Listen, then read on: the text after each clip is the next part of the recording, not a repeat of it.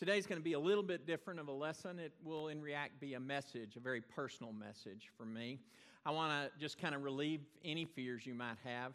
Uh, first of all, no, I'm not sick again, no cancer. Secondly, I'm not resigning and leaving to go somewhere. And to the best of my knowledge, the elders aren't firing me.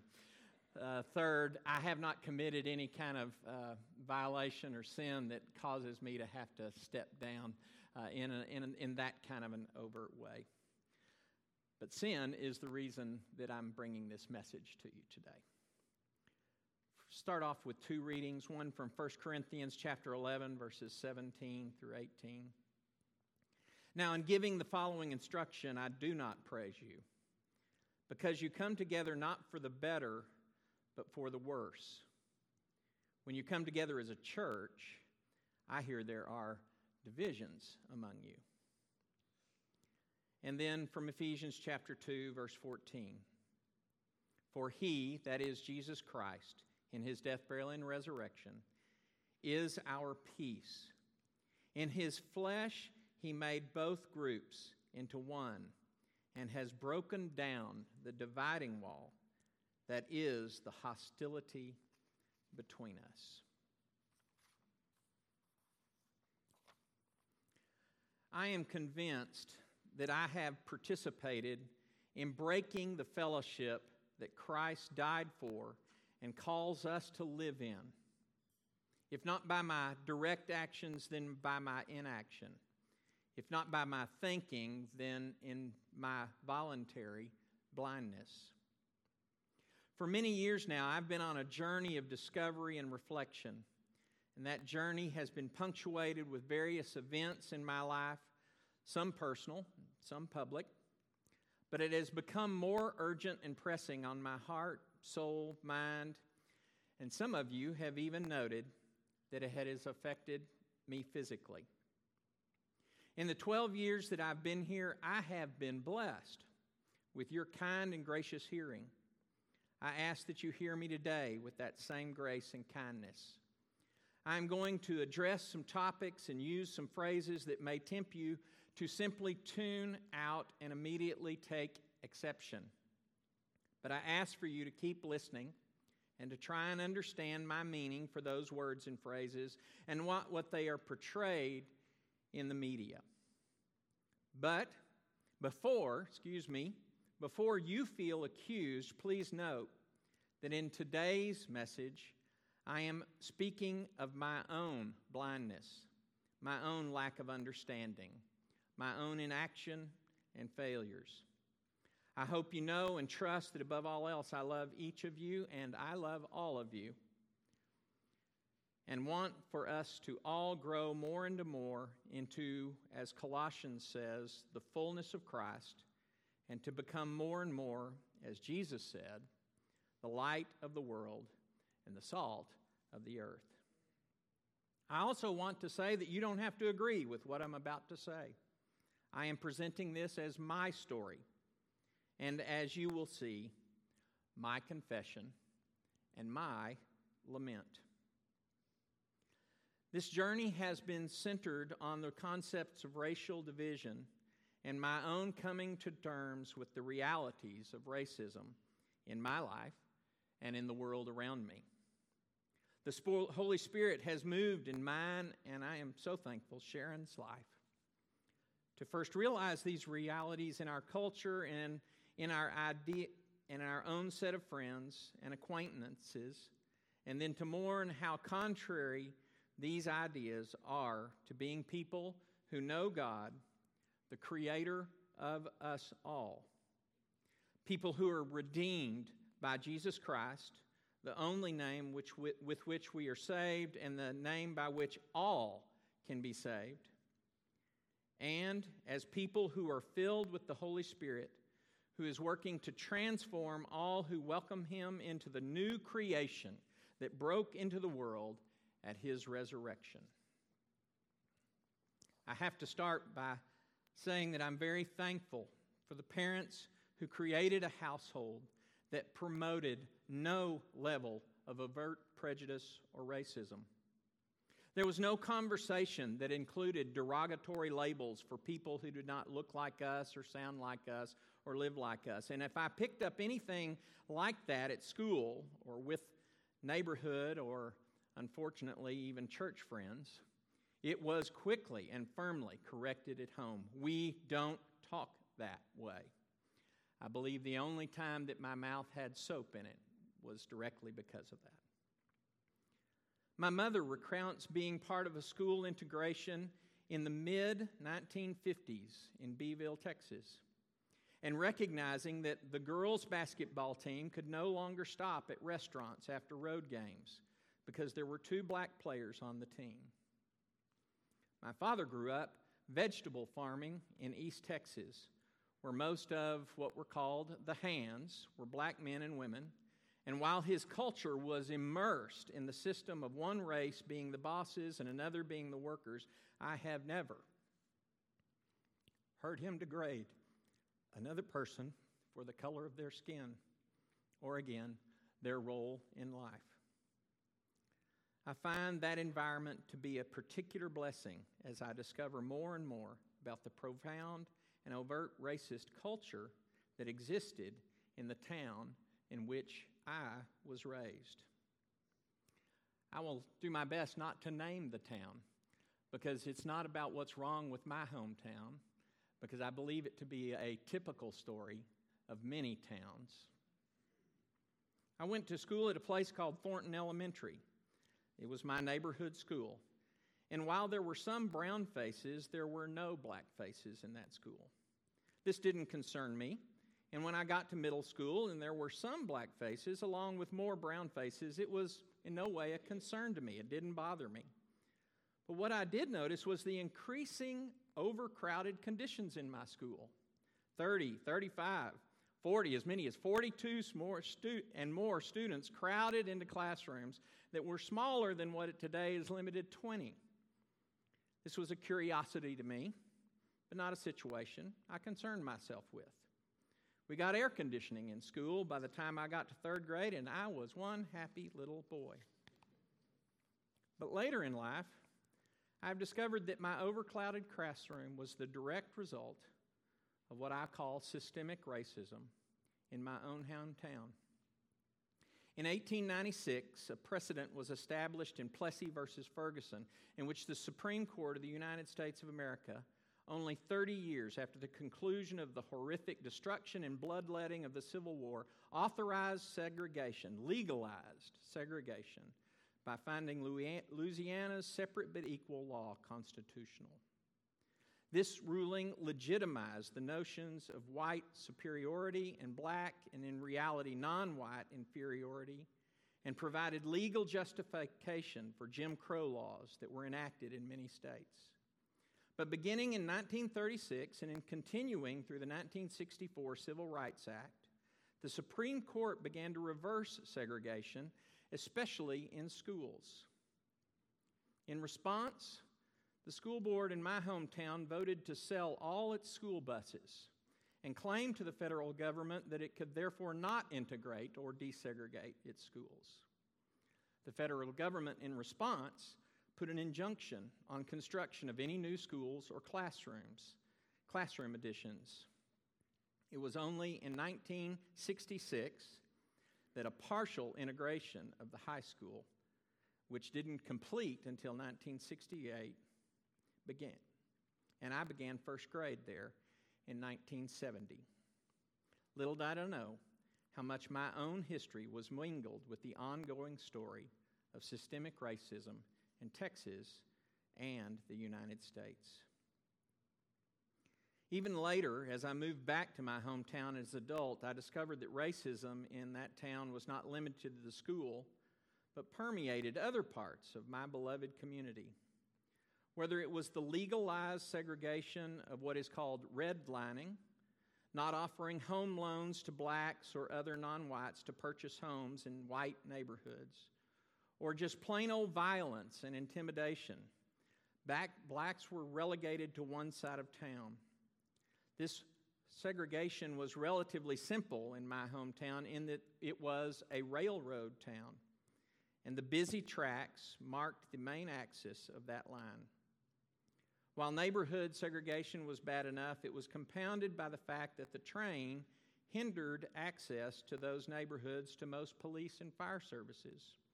It also inhibited both ambulances getting to victims on the east side and direct access to the emergency hospital care. It wasn't until the late 1990s that overpasses were built over those tracks to provide that ready access. Unfortunately, the culture at church wasn't much better.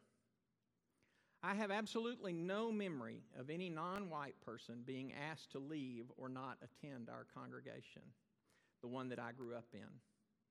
But I also don't remember any coming. My father has told me the story many times from the early 70s of the Black Church of Christ in town, of course, on the east side, asking for and receiving help from multiple white churches to build a new building. In that process, I have to proudly say that my dad asked the business meeting why we can't just invite them to join us. But one of the elders said, who was a lifelong native of the town, they need to have their own place. Please do not hear a condemning voice towards my hometown. I have many friends, admittedly mostly white, but many black and brown, who are wonderful, loving, kind, and I would say righteous people whom I love. But the history is the history. And I am learning that I need to be more honest with myself about history and how it impacts the present.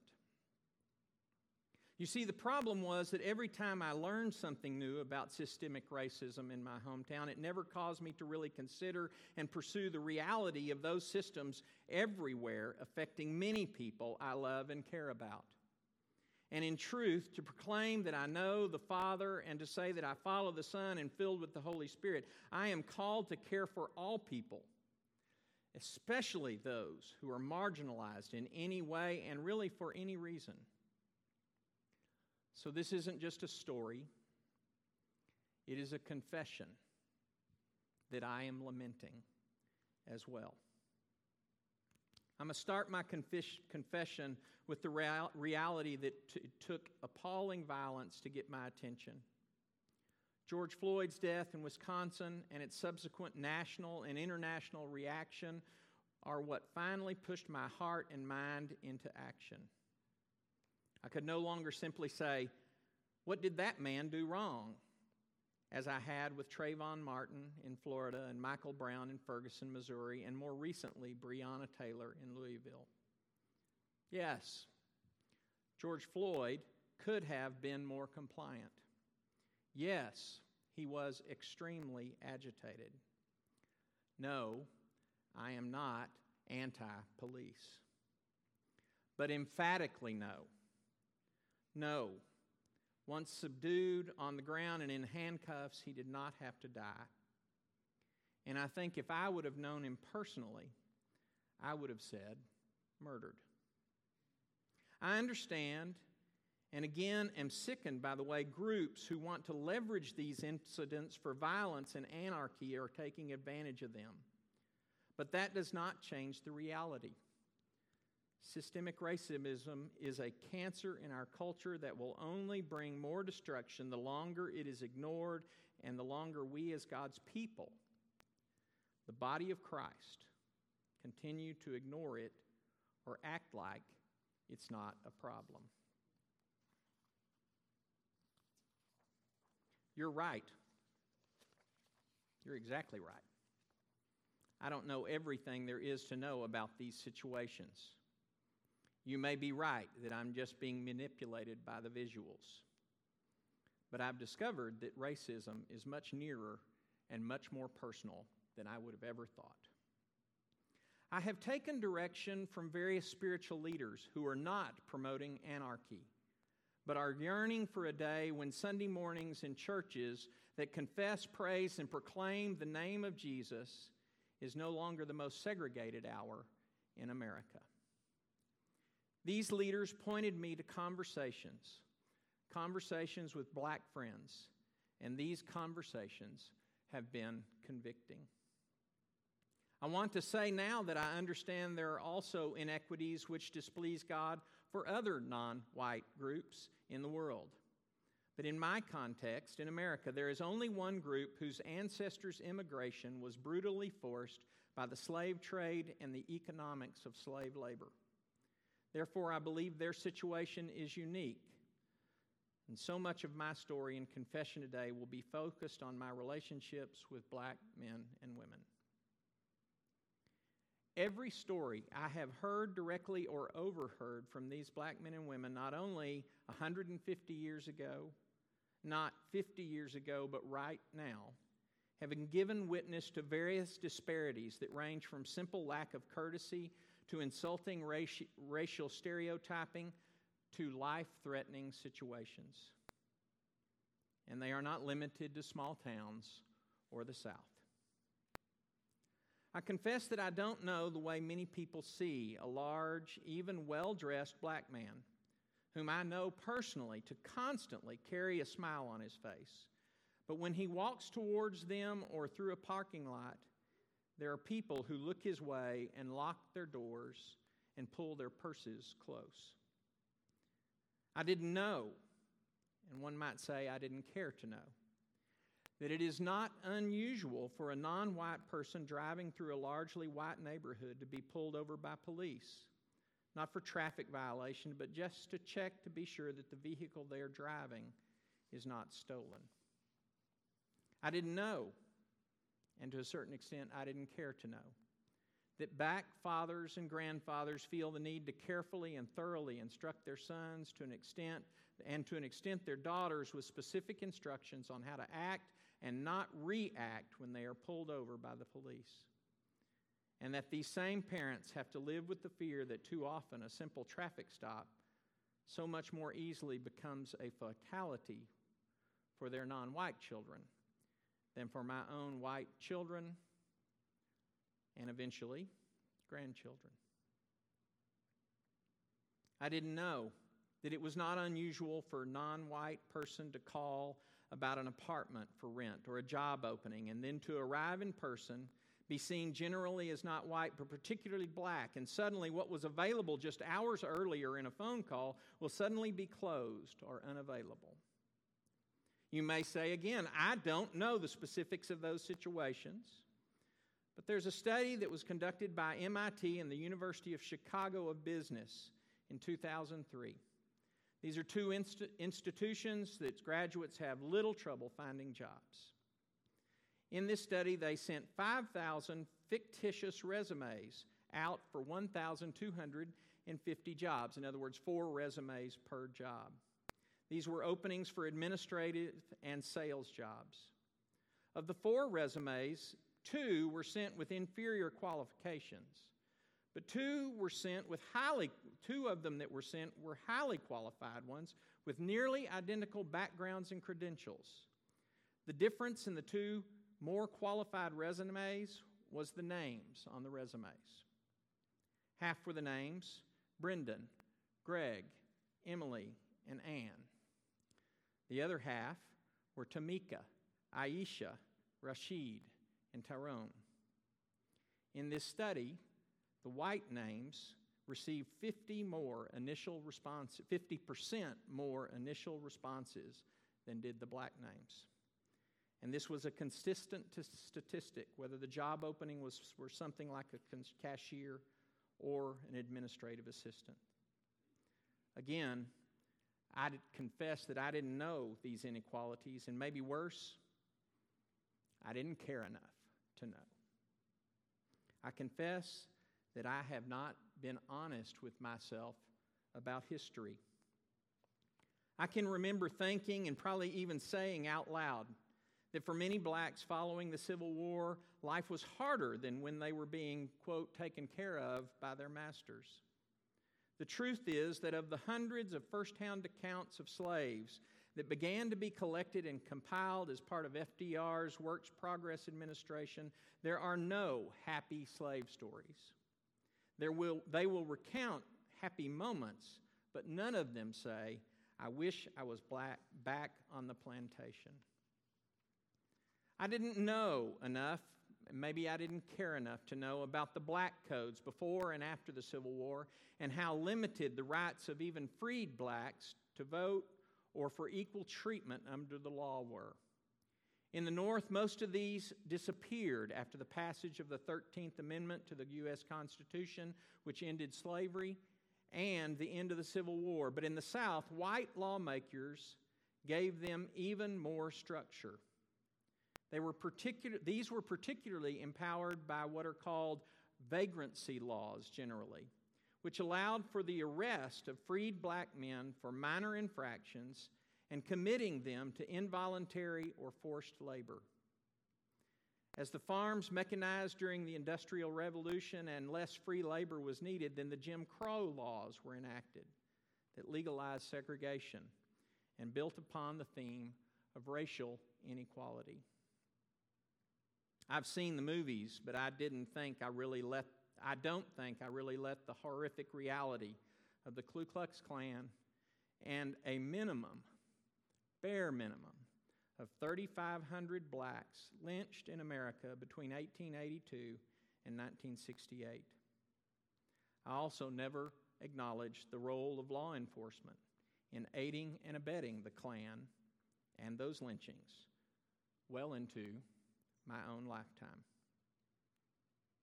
I have heard of but never cared enough to investigate the details about one prototypical event that appropriately summarized the abused in, the abuse endured by the ancestors of my black friends. The carnage of which is commonly called the Tulsa Race Riots of 1921, which destroyed and lynched an entire community in broad daylight, not just individuals on the cover, under the cover of darkness. Maybe most sickening is the reality that civic authorities did not just ignore the violation of black lives, but directly participated by deputizing and arming many white men. Before it was done, every black person in Tulsa was arrested with a minimum of 100 black people being killed and the entire neighborhood of Greenwood firebombed by air. I said I was convicted in heart and mind to act earlier. I must convince, confess that my body did not go along. I had the opportunity to be part of a peaceful march against inequality in Freeport back in April. I did not have the courage to go. I said it was because it didn't know what the logistics were, and I didn't want to be perceived as protesting against the police, but mostly, I was just afraid. You are right. I did not elect a single board member that made that, took that idea of selling the buses in my hometown. I did not elect any of the city leaders who drew the lines that divided it. I have never expected a black person not to sit next to me on public transportation or in a theater or at church. I did not fight for the Confederacy, and I never owned a slave. I did not ratify the Declaration of Independence, which ironically allowed slavery to continue to exist in a nation as it established a new liberty and freedom and proclaimed that, quote, all men are created equal. I might even take some credit for the fact that I do not, and for the most part, don't have any memory of using the N word in my vocabulary, of never being concerned about who I sat next to in school, about diligently taking care of black players on the football team when I was a trainer in high school, of standing up to someone close to me who wanted to deride the idea of black men playing quarterback in the NFL. I took my youth group to the local black church's youth rally. I supported my daughter when she wanted to go to the high school band banquet with a black young man. He was a fine, fine young man. Taking my family on vacation when we were on vacation to more than one black congregation. I might take credit for never teaching or preaching any lesson that intentionally contained any approval of us against them thinking. or of befriending, the best of my ability, every non white man and woman in every congregation that I've ever been a part of. But I stand here today believing that those actions cannot outweigh my lack of, sensitiv- my lack of sensitivity and inaction, and most, maybe most of all, my silence. I want to say that Black Lives Matter to me and they matter to God. I must be clear, very clear, that I know that there is an organization that has stolen that phrase and are using it as a label. And that that organization is anti God, anti family, and anti Christian morality. I believe that it is clear that they are supporting and maybe even inciting violent riots, destruction of public property, looting, and general civic anarchy. But I will not let them steal a phrase that I want my black brothers and sisters in Christ and my black friends to hear me say. Yes, black lives do matter. So do brown lives and red and yellow lives. And it is because of the reality of systemic racism in our culture that I need to say it. I am convinced that it will not be solved without a unified effort from individual Christians and churches standing where I believe God would have us stand in attitude and in word and in action. I was blessed to have multiple conversations in preparing for this sermon, conversations with my parents and conversations that lived in my with people who lived in my hometown when some of the events that I'm describing took place. And they would consistently talk about relatives, older relatives, who were the kindest, sweetest people they ever knew. And yet, for them, their black friends were just the help. And what I had to confess to you is that what I realize is, is that part of the reason that those kind, dear people would allow that kind of division to exist between those who are white and those who are not is because the pulpits oftentimes were the source of the teaching on separate but equal and the inequality between different peoples of different color. And I do not want to ever be seen as preaching in those veins. For you, this church, for your children, for my grandchildren. I believe that the fellowship that Christ has called his church to be and do stands in stark contrast to any kind of racial, ethnic, social, or economic division. These are things that I have done and I am doing. And I think you would be blessed to do the same. I have had intentional conversations with members of our church and friends of mine who are black. And in that conversation, I started, you don't have to because you may not feel the need to, but I started all those conversations. I am here to confess to you that I didn't know things that I should have known and that I have not acted the way I should have acted. And I would like to hear your story of things that I'm only beginning to become aware of. Those conversations have been overwhelmingly blessed with people who have been generous and gracious and to this point unaccusative. I invite you to seek out those conversations. I invite you to do some research. When you get home in your email, uh, most of you have access to Right Now Media. All of you have access. Most of you have taken advantage of that access. You're going to get a, a, link, you're going to get a lesson, a, a, group, a training, I think that's what it's called, that will lead you to a video by a man named Phil Vischer. You would know him as the guy who created the Veggie Tales. I encourage you to listen to all 20 plus minutes of it. There's a second follow on as well.